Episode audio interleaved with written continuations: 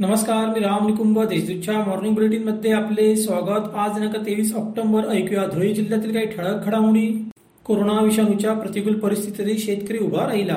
या शेतकऱ्यांच्या पाठीमागे खंबीरपणे उभे राहणाऱ्या महिलांसाठी कृषी विभागाच्या योजना तीस टक्के राखीव असतील असे प्रतिपादन राज्याचे कृषी मंत्री दादा भुसे यांनी केले. धुळ्यात राज्यस्तरीय महिला किसान दिनानिमित्त कार्यक्रमाचे आयोजन करण्यात आले होते. यावेळी ते बोलत होते. विकेल ते पिकेल योजनेत जिल्ह्यातील अधिकाधिक शेतकऱ्यांना सामावून घ्यावे. शेतकऱ्यांना तांत्रिक मार्गदर्शन करावे. लाभार्थ्यांना पीक विम्याची रक्कम मिळवून द्यावी अशा सूचना कृषी मंत्री दादा भुसे यांनी दिल्या. कृषी महाविद्यालयात त्यांनी शुक्रवारी आढावा बैठक घेतली. कर्जतचे आमदार रोहित पवार यांनी शुक्रवारी धुळ्याला धावती भेट दिली. यावेळी त्यांचे जंगी स्वागत करण्यात आले. प्रसंगी त्यांच्या समोरच राष्ट्रवादीच्या दोन गटात झटापट झाली.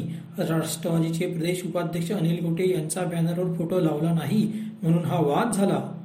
धुळे तालुक्यातील सोनगिर येथील आठवडे बाजारात काल संतापजनक प्रकार घडला. गर्दीचा फायदा घेत भाजीपाला विक्रेत्या महिलेला कुणीतरी दोन शंभर रुपयांच्या बनावट नोटा दिल्या. या नोटा झेरॉक्स कॉपी असल्याचे स्पष्ट झाले आहे. आगामी काळात काँग्रेस पक्षाच्या माध्यमातून महानगरात पक्षाच्या तेहतीस आघाड्या सक्रिय करणार आहे. नागरी समस्या सोडवण्यासाठी महापालिकेवर पक्षाचा अंकुश ठेवला जाईल. याबरोबरच कृषी विद्यापीठासाठी आंदोलन अधिक तीव्र केले जाईल असे काँग्रेसचे महानगर जिल्हाध्यक्ष तथा माजी आमदार पा. शरद पाटील यांनी पत्रपरिषदेत सांगितले. गुलमोहर शासकीय विश्रामगृहात त्यांनी पत्रकारांशी संवाद साधला.